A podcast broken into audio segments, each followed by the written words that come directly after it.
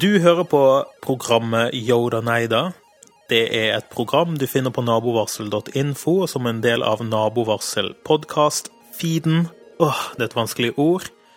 Det er et eh, spesielt program i dag, og det har jeg gledet meg til fordi vi har besøk i studio av Ida Selin Lillebostad. Hei.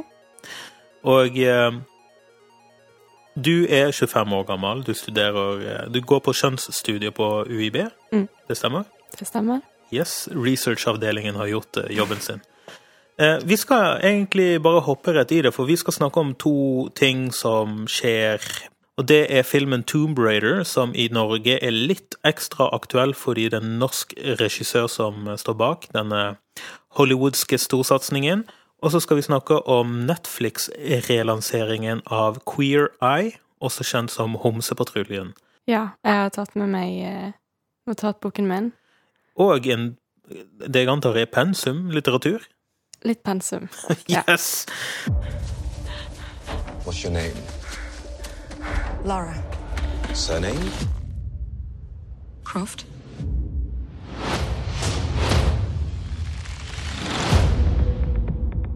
Laura, your father's gone. You can pick up where he left off. I see so much of him in you. Tomb Raider, altså da relanseringen av filmfranchisen av den populære dataspillkarakteren Lara Croft. Det har blitt laget to filmer tidligere med Angelina Jolie i hovedrollen, men nå er det svenske Alicia Vikander og norske Roar Uthaug som har regi. Ida, du var med på pressevisningen.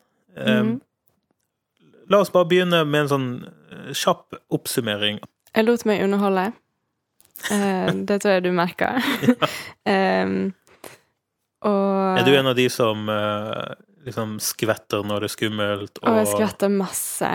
Det, det var, jeg måtte liksom ta meg til brystet og liksom kjenne på hjertet mitt på et tidspunkt. Og de som kjenner meg, eh, tror meg sikkert ikke, men jeg spilte faktisk Tomb Raider som sånn LAN med pappa What? da jeg var seks år gammel.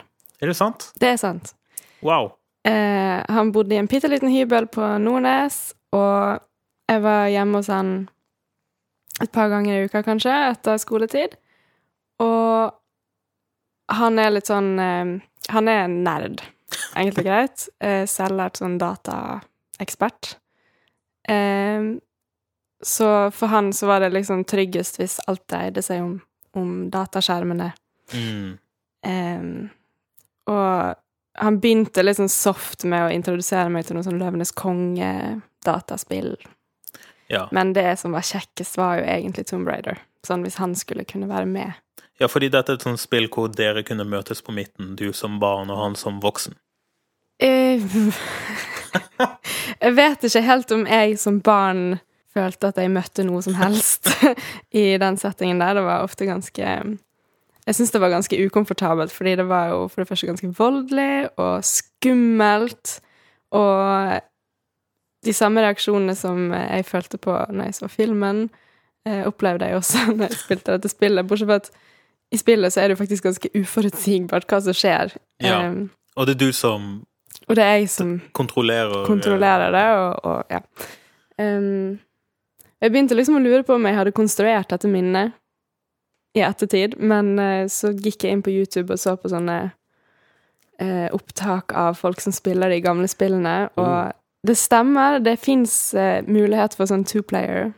Ja. Eh, og sånn Man sitter på hver sin skjerm, og man er liksom den ene er Lara, og, den, og så er det en annen sånn fyr som er med. Ja.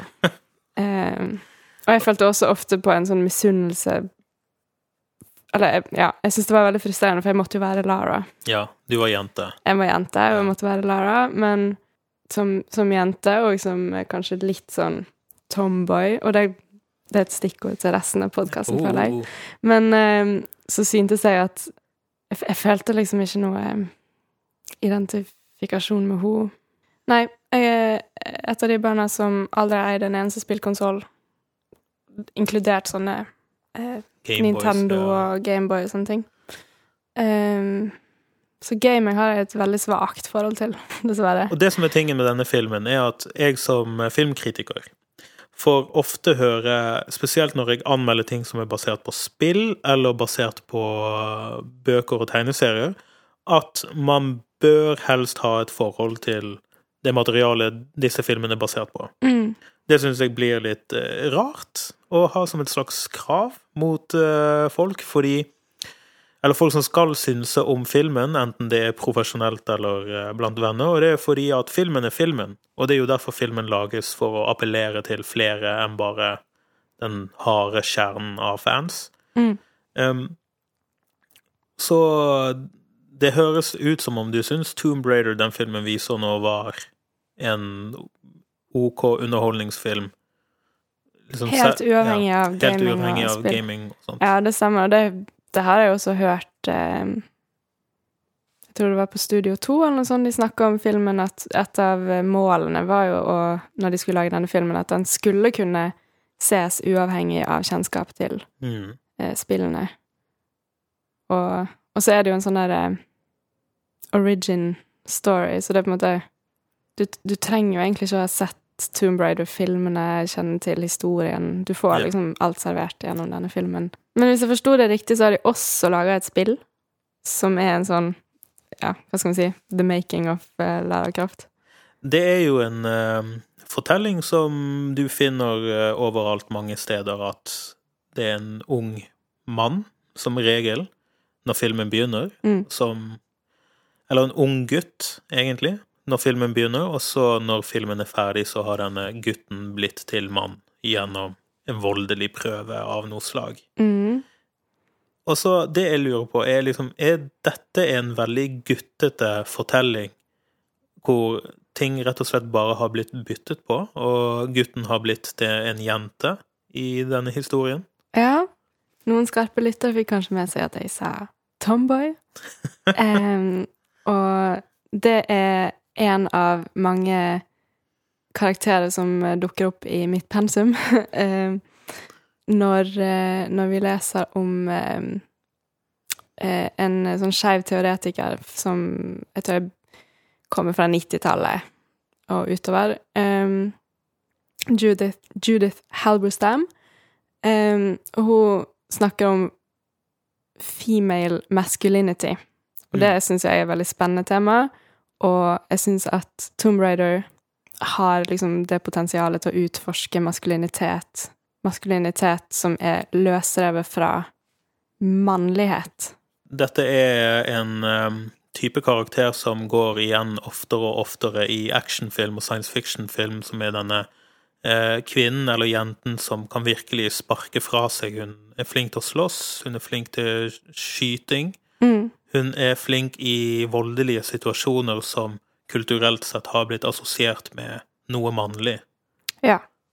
Eh, hun, er, hun er kanskje Altså, den nye Lara Croft er kanskje en sånn tomboy i denne filmen.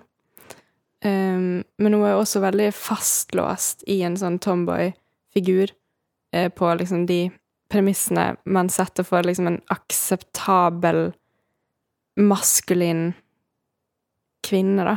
OK, man har på en måte avseksualisert Lara Croft.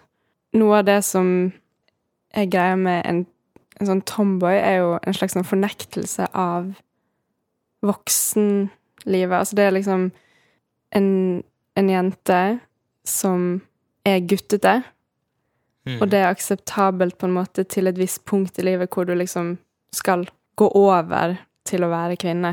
Altså, det er jo ingen romanse i denne filmen, hun er aseksualisert, og det, kom, altså, det, det blir jo faktisk til og med litt sånn subtilt eh, trukket frem i begynnelsen når det, det er en kokk eller noe på en restaurant som har veldig Eller familien har iallfall veldig Ja. lyst til at han skal eh, be henne på date, eh, og det på en måte får ikke han Altså, han, han bare kan ikke gjøre det.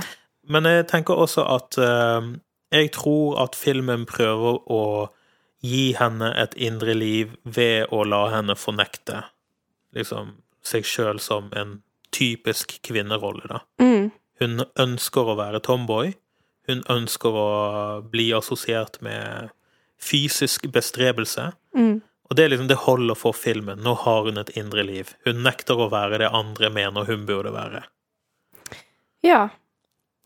Eh, samtidig syns jeg det var veldig interessant at å liksom frigjøre henne fra den avhengigheten til på en måte Hva skal man si eh, Seksualitet og liksom menn. Tiltrekning til menn. Så har hun på en måte eh, Hun er sterkt drevet av en slags kamp mellom frigjøring og tilhørighet, hvor på en måte alt bunner i savnet etter sin bortkomne far, Mm. og fornektelsen av hans død. Ja. Dette er jo en veldig bra Et veldig bra stikkord her du brukte, fordi eh, Vi må jo snakke litt om hovedhandlingen i filmen, Ja. som utløses av at eh, faren, som du sier har eh, allerede gått bort eh, Det begynner å bli en del år siden. 20 år. Eh, Men liket hans har aldri blitt funnet. Og derfor eh, nekter Lara Croft å signere papirene som da bekrefter at han er død, og som gjør at hun kan ta imot milliardarven som venter på henne. Mm. Eh, I stedet så finner hun eh, masse notater og hva skal vi kalle det, et lite arkeologisk arkiv fra farens siste reise, som var ute på en mystisk øy i Japan. Det mørke kontinentet. Det, ja, det ikke-vestlige kontinentet, Mm. i alle fall.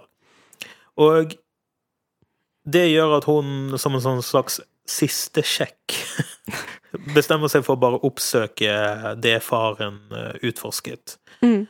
Så, så vi skal jo ikke spoile filmen helt, men vi bør snakke litt om at hele handlingen og premisset for handlingen er jo på mange måter bestemt av faren, og ikke av henne sjøl. Mm. Ja. Det, det er en eh, stor grad av paternalisme til stede gjennom hele filmen. Eh, ikke bare én far, men to fedre. Ja. Eh, fordi det kommer jo en liten eh, bi-karakter inn. Hva er det han heter for noe, da? Ikke Kylo Ren, men uh, Lou Ren. ja, det er altså en eh, en slags alliert eh, mann som hun finner i Hongkong. Ja. Og det kunne jo fort ha blitt liksom eh, Hva skal man si? Den seksuelle oppvåkningen. Ja, det var Men det litt blir det ikke. Nei, det, og det var, jeg hadde de samme forventningene. At dette er liksom en handsome fyr. Ja. Omtrent like gammel som henne. Og de skal ut på båtreise sammen. Mm. hun er avhengig av han på et vis da, for å komme seg til denne øyen og så videre. Men dette, dette Nå spoiler vi kanskje at det ikke blir det, men jeg tror ikke folk bryr seg om akkurat det. Men eh, poenget er at han har også daddy issues, yep. for å si det sånn. Paternalismen driver filmen. Eh, jeg vet ikke om eh, Altså, nå vet jeg ikke hva liksom, målet med filmen er. Det potensialet den har for på en måte å interessere meg som eh, kommende kjønnsforsker, eh, har den jo ikke utfylt, tror jeg. Nei. Um, annet enn at den, den er likevel interessant å snakke om, og jeg kan bruke den for å kritisere liksom, mitt kritiske blikk, da. Men akkurat Um. dette her med paternalisme, det høres jo ut som om du hinter om at det er en uh, tradisjonell ramme å ha for fortellingen sin også. Ja, fordi igjen dette her med liksom Altså, hun er jo ikke uavhengig. Hun er jo kjempeavhengig av eh, faren. Mm. Både emosjonelt og praktisk. Og praktisk. Blant annet så er det vel på et tidspunkt Ok, det blir kanskje litt spoiling, da, men jeg skal prøve å okay. holde tilbake. Men sånn eh, Vill spoiler. eh, Hva skal man si det, Altså, de får eh, Disse to eh, ja, altså Lou Ren og Lara Croft får eh, en del assistanse av eh, en gjeng som, eh, som eh, begrunner denne velviljen med at din far ofret seg for oss. Mm. Um, og liksom sånne Altså, de fedrene er liksom til stede hele tiden som sånne handlingsdrivere, da. Ja. Det virker som om denne filmen syns at det er emosjonelt riktig å kunne belønne rollefigurene sine og heltene sine med en følelse av å bære videre en arv. Det er noe som publikum gleder seg over. Ja. emosjonelt sett. Og det er jo liksom to av eh, de liksom viktigste aspektene ved heteronormativitet er jo enten slektskap Mhm. eller um, altså kjærlighet mellom mann og kvinne. Og siden kjærlighet mellom mann og kvinne ikke er på en måte, ikke-eksisterende her, så er det liksom det er slektskap de må Ja. Filmen må tilfredsstille publikums emosjonelle krav på et eller annet måte. Ja, nettopp. Det fins et, et annet aspekt som jeg er um, veldig nysgjerrig på, og det er Lara Croft som rollefigur er um, designet på en veldig sånn spesiell og spennende måte, syns jeg. Nå skal du høre. Hun er, som du sier, fattig. Hun er arbeiderklasse i London. Hun jobber. Hun prøver Hun blir nesten datet av kokker. No Han er i tillegg eh, av en annen etnisk eh, Ja, det multikulturelle Ja, ja. London som hun Hun bor i Øst-London. Yes. Hun eh, Vi får se en del av Shoreditch og Brick Lane, faktisk. Men, men hun er fattig, men hun er også rik, som vi da vet. Hun er Kommer fra en god familie. Hun kommer fra en god familie. Hun er veldig bevegelig i Øst-London, eh, ikke bare bokstavelig talt, men hun er bevegelig mellom ulike grupperinger, mellom ulike typer folk. Eh, Hun, I den ene scenen så er hun med kollegaer og bare jazzer litt eh, frem og tilbake på kult vis, men så er hun plutselig i en fancy bank i et møtelokale og diskuterer med veldig rike overklassefolk som om det var ingenting. Hun er i London, hun er i Hongkong, hun er i en by, hun er i en jungel. Hun er veldig mange motsetninger og ekstremiteter samtidig. Hun beveger seg veldig lett mellom disse tingene. Og utover i filmen så begynner jeg å tenke Dette er en sånn slags det er jo en slags fantasi om den moderne helten sin plass i globaliserte, hyperkapitalistiske verdenen. Man kan være fattig, man kan være rik. Man kan være global, man kan være lokal. Man kan være flerkulturell, man kan være monokulturell. Det bestemmer man helt sjøl. Og Lara Croft, den som vi alle skal se opp til nå, er en person som veksler mellom disse kodene eh, uten å ha problemer med å gjøre det. Mm. Hun er bare rå uansett hvilken situasjon du plasserer henne i. Eh, bortsett fra den emosjonelle det emosjonelle problemet hun har med sin fars bortgang. Men det veier hun jo opp ved å være måte emosjonelt uavhengig av menn. Jeg føler liksom mange av disse tingene vi snakker om nå, er sånn De handler om hvorfor folk skal gidde å se dette, og hvorfor folk skal gå på kino og spille disse spillene. Sånn bortsett fra volds...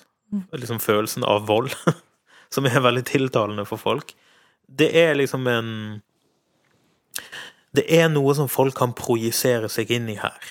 Ja. Dette med å skjule, eller på en måte Jo, skjule spørsmålet om penger gjør jo at det blir en veldig tilgjengelig fantasi, da. Ja, fordi du kan være fattig, du kan være rik og likevel liksom kunne kjenne deg, teoretisk sett, igjen i Lara Croft. Ja, og det er heller ikke noe spørsmål om klassetilhørighet eller sånne. Ja. ja altså, Lara Croft er i denne nye versjonen untouchable Ja. i kraft av å være så smidig mellom alle disse kategoriene. Eh, kanskje det er kynisk. Tror du det er fordi de Det disse filmskaperne har gjort, har først og fremst vært å liksom prøve å forstå markedet, prøve å forstå publikum, og tenke liksom OK, vi skal oppgradere Lara Croft. Hva er det publikum vil ha? Nei, publikum vil ha en tilgjengelig fantasi som de kan eh, identifisere seg med eller forstå. De vil ikke ha problemer, tror jeg. Altså, Mm. ikke en sånn underholdningsfilm, i alle fall. Det er jo helt spesielle ting på spill når man skal på en måte oppgradere en gammel versjon. Nei, nå må jeg tenke, men kan man si det? På samme måte som coverlåter? Ja, ja. OK, så Tomb Raider, jeg har anmeldt den i BT. Jeg ga den tre stjerner, og har egentlig sagt essensen i min anmeldelse. Det har vi begge to kommet fram til her. Det virker som om vi er veldig enige om at dette er en Det er liksom ikke Det er ikke nok å kritisere denne filmen for, og det virker veldig strategisk av denne filmen at, den, at det de har prøvd på, er rett og slett å ikke bli kritisert. De har ikke prøvd å bli likt, de har prøvd å ikke bli kritisert. Du kan jo ikke Det er vanskelig å kritisere en eh, god coverlåt, altså, på en måte, fordi Ja. Kan du jamme med på den, så er det jo egentlig bare kjekt å holde liv i, i en god slager. Mm. Det er liksom ikke verdiene som har blitt overført. Det er bare liksom pynt som Mm. har blitt eh, Det er liksom en formel som har blitt overført, ikke en kjerneverdi. Ja, nå vet du ikke hva kjerneverdien var i de gamle Tomb Raider. Mm. Eh, Men det har iallfall ikke kommet på plass noen kjerneverdi i den oppgraderte versjonen heller. Jeg tror liksom at uh, Tomb Raider ikke fortjener å bli analysert uh, så veldig mye mer. Det, så interessant er ikke filmen. Nei, den er det- kanskje ikke det. Og det er kanskje det den fortjener å bli kritisert for. Ok, så la oss snakke om Queer Eye. Boys, you ready? The original show was fighting for tolerance. Our fight is for acceptance. Let's do this. I'm excited. Like I don't know what to expect. I'd like the Fab Five to help me get out of my comfort zone. I think my dad is lonely. I want her to be excited about the new me. Remy is surviving, and I need him to start thriving. Queer Eye er da en reality-TV-serie som har blitt relansert på Netflix akkurat nå. Det er en fortsettelse av konseptet Queer Eye for the Straight Guy, også kjent som Homsepatruljen. Det gikk vel på TV3 her hjemme i Norge i sin tid. Men det er elleve år siden den var å se på TV sist, og har nå blitt relansert ikke bare for første gang siden George Bush var president, men også for første gang siden homofilt ekteskap ble lovlig i både USA og Norge. Eh, Så det er en helt ny tid. Jeg vil si at denne relanserte versjonen er en modnere utgave. Eh, I alle fall modnere enn det jeg trodde den kom til å være. Hva var dine reaksjoner, Ida, da du så på nye Queer Eye? Eh, En liten disclaimer her. Jeg har jo aldri sett eh, det- Homsepatruljen eller den originale Queer Eye for the Straight Guy. Um, så det er jo ja, interessant at du har valgt en som aldri har spilt eh, noe særlig grad av TV-spill, eller sett originale Tomb Raider, og som heller aldri, eller ikke har noe forhold til verken reality som Ja, men du- er min yang til min yin. Ja, nettopp. Jeg, jeg har, ja, nå har jeg sett eh, fire og en halv episode. Den er skapt for å underholde. Den er veldig underholdende å se på. Mhm. Eh, den er skapt for å røre. Ja, Eh. interessant. Det må vi komme tilbake til. hva, det, hva var det jeg leste på Twitter? Da? Sånn queer eye, no dry eye, sant. Sant nok, sant nok. Ja. Eh, og, og det stemmer jo, det. Jeg har grått, og Altså, hvor kommer denne rødrettheten fra? Altså, hva er det den klarer å nå? jeg syns et stikkord her er sånn bekjennelse. Jakten etter eh, the true you, Ja. Um, som kanskje har blitt neglisjert eller undertrykket. Ja, for en av de tingene som eh, denne serien spiller på, er at den skal bryte ned fordommer mot alle slags mulige folk, ikke bare disse fem homofile ekspertene som hjelper en eh, for det meste heterofil ung mann til å komme liksom ut av sitt ut av sitt fordomsfulle fengsel, på en måte. Altså for meg så er det jo Så prøver jeg jo Eller det, Queer Eye fungerer for å bryte ned mine fordommer mot rednecks. Ja, for de har valgt eh, en bunke menn som er vel Altså Ja, de har dratt sør, sant? De har dratt til eh, Ja. Atlanta og omegn. Mm. eh, I motsetning til New York, som var den originale, da. Mm. Og her finner de kanskje sånn større issue med Altså det her eh, rasespørsmålet Mm. og Homofili som uh, homofili i en- møte med religion. Ja. Altså det er liksom en betent område, kanskje, og så Og så får jeg også et inntrykk av um, en kulturell angst som ehm, veldig ofte ikke er med i den større samtalen, den større offentlige samtalen, nemlig denne angsten for å føle liksom at man er kulturelt alene når man ikke bor i metropolene, mm, um, og at man er utenfor liksom definisjonsmakten når man bor utenfor metropolene. At um, det er også noe som møtes i Queer Eye, denne, disse fem flotte ekspertene som kommer fra liksom det verdensvante USA, Mm. og møter disse folkene som har havnet på utsiden, bokstavelig talt. Men eh, jeg leste et sted at eh, Eller det var vel han eneste med han derre Jonathan eh, som kommenterer at eh, Altså, sist Queer Eye ble sendt, så var jo det under Bush, som Mm. du sa, og nå er det på nytt en republikansk president. Eh, spesielt i den der episoden hvor de møter eh, politimenn. Ja.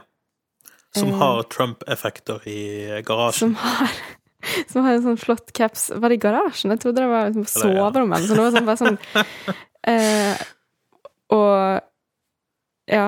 De finner iallfall en sånn der eh, Make America Great Again-caps som de tar på seg. Mm. en av de her. For det, det er jo en sånn greie. De kommer liksom inn og invaderer hjemmet til disse her folka, og liksom uten noen som helst form for um, Blyghet? eller- Blyghet, ja. Kanskje det er et godt ord. Um, de løper jo rundt i de her hjemmene og kaster glitter på hverandre og tar på seg klærne og uh, klemmer på crusty underwear og liksom Altså, det Ja.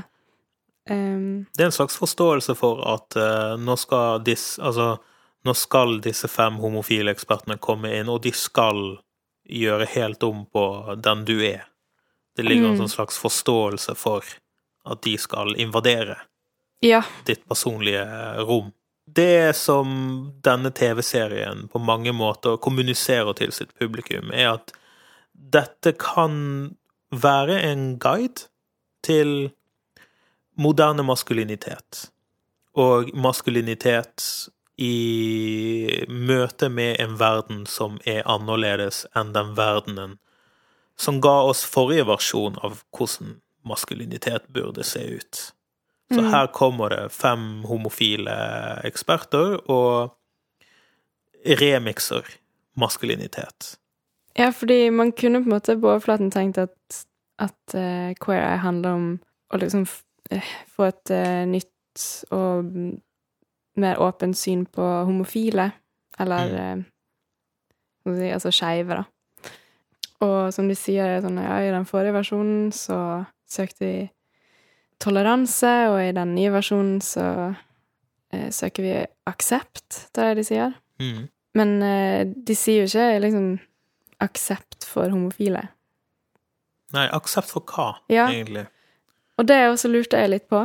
Eh, fordi ja, altså vi får liksom presentert disse her liksom Fab Five, som er liksom Altså, de er jo fantastiske. De er morsomme, De er de ser bra ut, de er liksom eksperter på sine felt, og liksom alt med de liksom fremstilles sånn fullstendig sånn uproblematisk. De er trygge i seg sjøl. Ja. Alt alt er på stell. De har ting på stell. Ja. Eh, og de har eh, De har ressurser.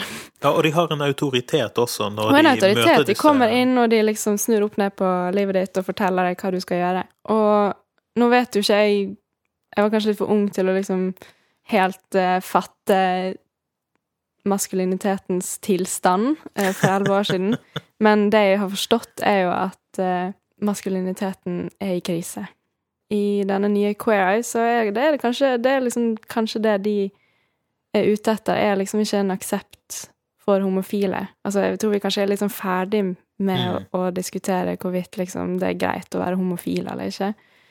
Men en aksept for flere maskuliniteter, kanskje. Ja. En, en aksept for synergien mellom disse eh, ulike måtene å være i sin egen kropp og, og være en sosialt vesen på. Ja. Liksom at eh, det ikke bare handler om mangfold. At en person kan være A, og en annen person kan være B. Men hva det betyr å ha en synergi mellom A og B. Så det de skal gjøre De skal jo ikke liksom fikse én og én mann.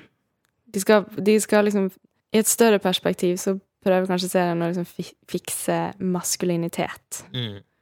Eh, og så er liksom Settingen er jo at de møter en og en person, eh, og, og liksom makeover på de, men, men jeg vet ikke helt om liksom det er det interessante. For hva er det interessant? Altså, hva er det du Hva er det som pirrer din nysgjerrighet? Jeg syns jo ikke makeoveren er så veldig interessant. Sånn Ja, OK, de har liksom vaska og rydda hjemme og satt inn et system, og ting ser bra ut, og de kler seg litt stiligere, og så videre, men for meg er det uinteressant, da. Ehm, Jeg må innrømme at det er litt interessant, med, spesielt når de gjør om på kjøkken, fordi vi må gjøre om på vårt kjøkken. Jo, og de kommer jo med masse tips, eh, og så liksom på slutten der sånn, så får du en liten sånn der eh, oppskrift på en DYI lip scrub eller noe sånt der, og det syns jeg er kjempefint. Så den har jo absolutt sine praktiske mm. kvaliteter der, for hvis du ikke orker å bruke analyserende evner og kritiske blikk. Men Men ehm, Det er jo ganske voldsomt å liksom sende inn disse som sånne uh, Og det har vi ikke snakka om ennå, dette her med at de er jo eh, bemidlet fra mm. ja, til himmels, liksom, med ressurser og altså Netflix-penger, da. Ja. Um, men det òg, at de liksom kommer, og liksom det er sånne hjelpeløse slubs, liksom, som, som knapt visste liksom opp og ned på sitt eget hjem. Ja, de er homser, men, men nå har de jo brukt queer, Ja. eh, som egentlig Altså, det skiller seg jo fra gay ved at det behøver ikke å Altså, det behøver ikke å bety homofili. nei, det behøver liksom ikke å bety eh, seksuell orientering, Nei. men det er likevel eh, noe annet.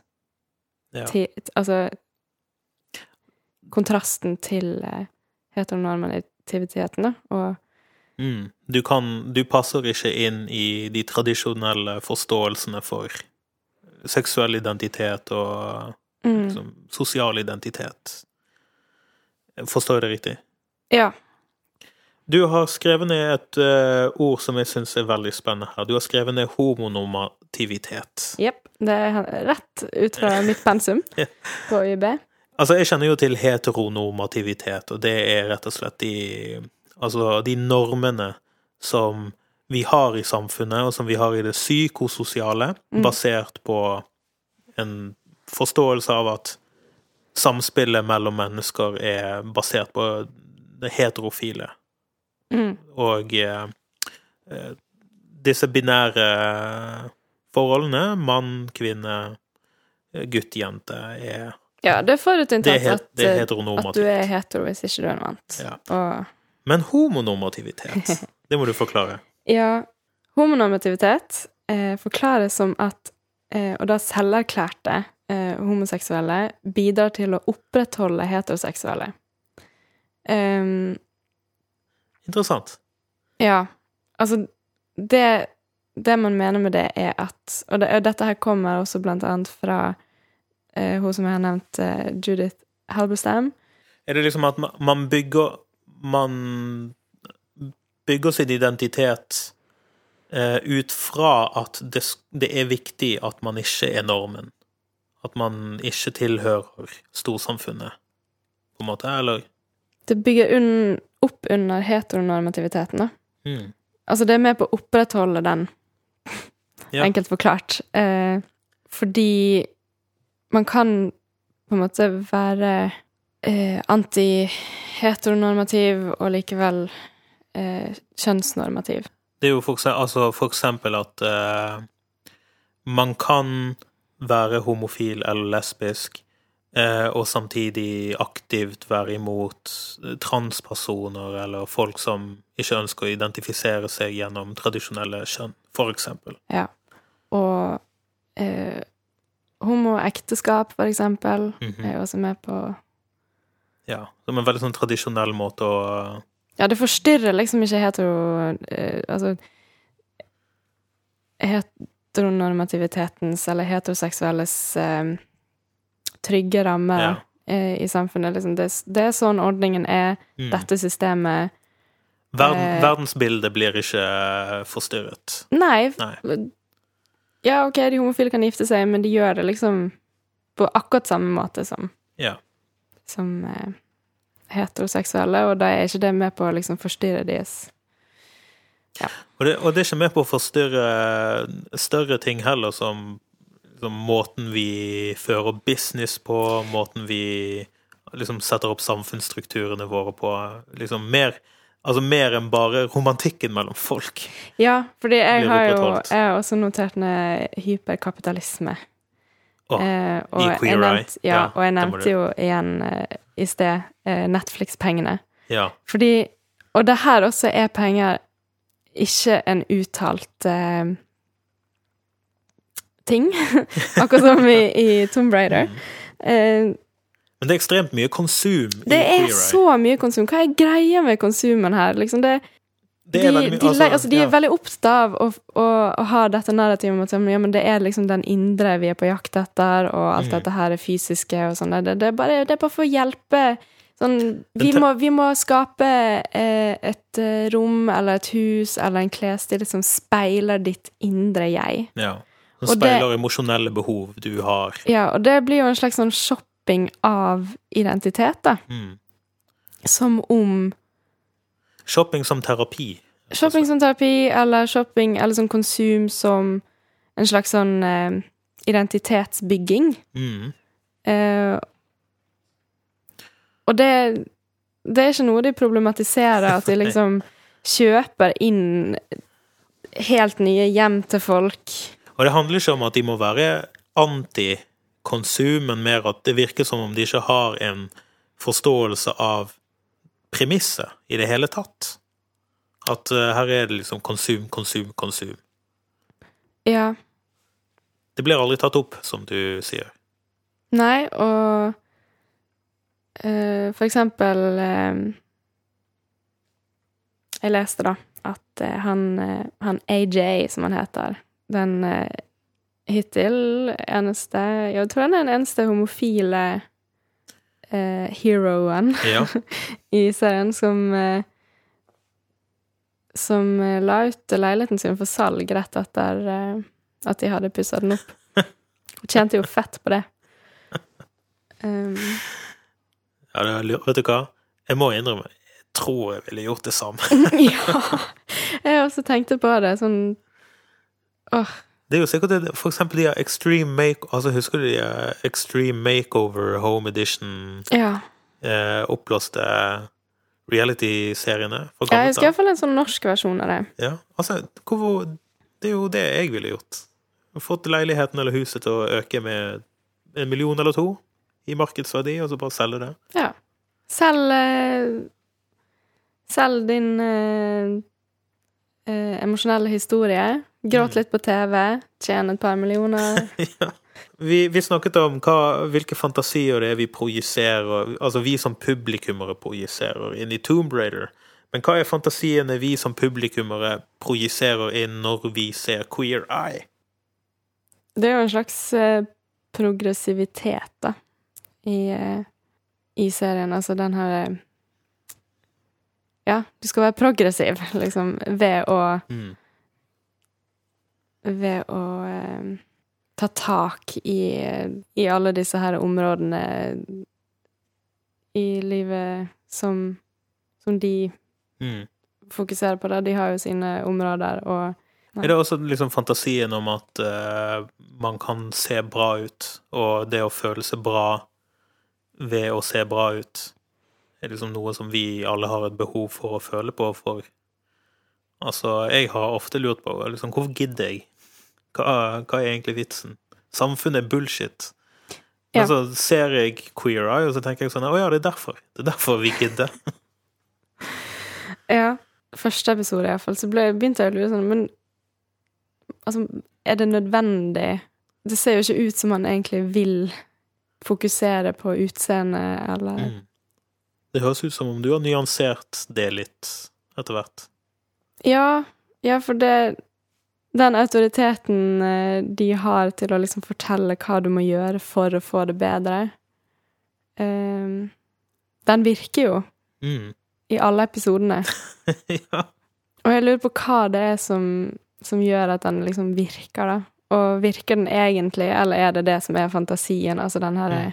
progressiviteten i liksom å ta tak i ting, og så skal det liksom virke. Og så er jo det vi ser i serien, det er jo fantasien som funker, og blir tilgjengelig bare Mm. gjennom liksom konsumet og forbedringen, da. ja. Forbedringen i seg sjøl. Altså bare det at du er villig til å gjøre forbedringen, Ja. er emosjonelt givende. Mm, men eh, Men veldig ofte i sånne reality Altså, og dette her er liksom kanskje Går igjen i de fleste sånne realityshow, er jo at OK, men for eksempel i sånn derre uh, Vektnedgangs-reality, jeg husker ikke hva det heter, sånn Ja, weight The Biggest Loser. det, Ja, sånn, et eller annet sånt. De går jo opp i vekt etterpå. Mm. Altså, det er liksom ikke noe sånne quick fix på sånne ting. ja. Større emosjonelle og strukturelle problemer som Mm. man kanskje føler seg fanget av, og så får man lov til å fantasere om å bryte ut av det. Ja, nå gikk vi jo ned på det individuelle planet igjen, da. uh, og jeg uh, pekte jo på at jeg mente at uh, Queer Eye også handler om liksom å fikse litt sånn mer overordnede ting, som Mm. maskuliniteten eller raseproblematikken som de toucher innom, Mm. eller liksom kirkesamfunnets syn på homofili og sånn. Mm. Ja, for altså, vi må jo bare få det klart fram, eh, eller jeg må i alle fall det, til de som hører på, og det at jeg syns serien er veldig bra. Ja, ja den, er, den er veldig bra. Men ikke ut, altså for det første ikke uten forbehold. Eh, For det andre, den må jo ikke ha Serier og filmer og historier må jo ikke ha løsninger på alle de problematiske aspektene Nei. de tar opp. Men Det sier de vel sjøl også. ja De er nå bare der i et par dager og hjelper en fyr. Eh, Ja. Um, ja, jeg tror Queer Eye er det jeg har anbefalt mest til folk i det siste. ja. All right, så vi liker begge to uh, Queer Eye. Noe annet du følger med på om dagen? Heimebane. ja, heimebane. Har du lyst til å komme tilbake og snakke om heimebane senere? Du er jo fra Romsdal, nesten Søre Sunnmøre. Mm, ja, ja. Er fra og er fra, men uh, jeg kan godt være det i denne settingen. ja, det er klart det. Um, ok, så heimebane er den siste anbefalingen. Uh, terningkast seks, eller? Ja. hvorfor ikke? Jeg føler meg sjenerøs i dag.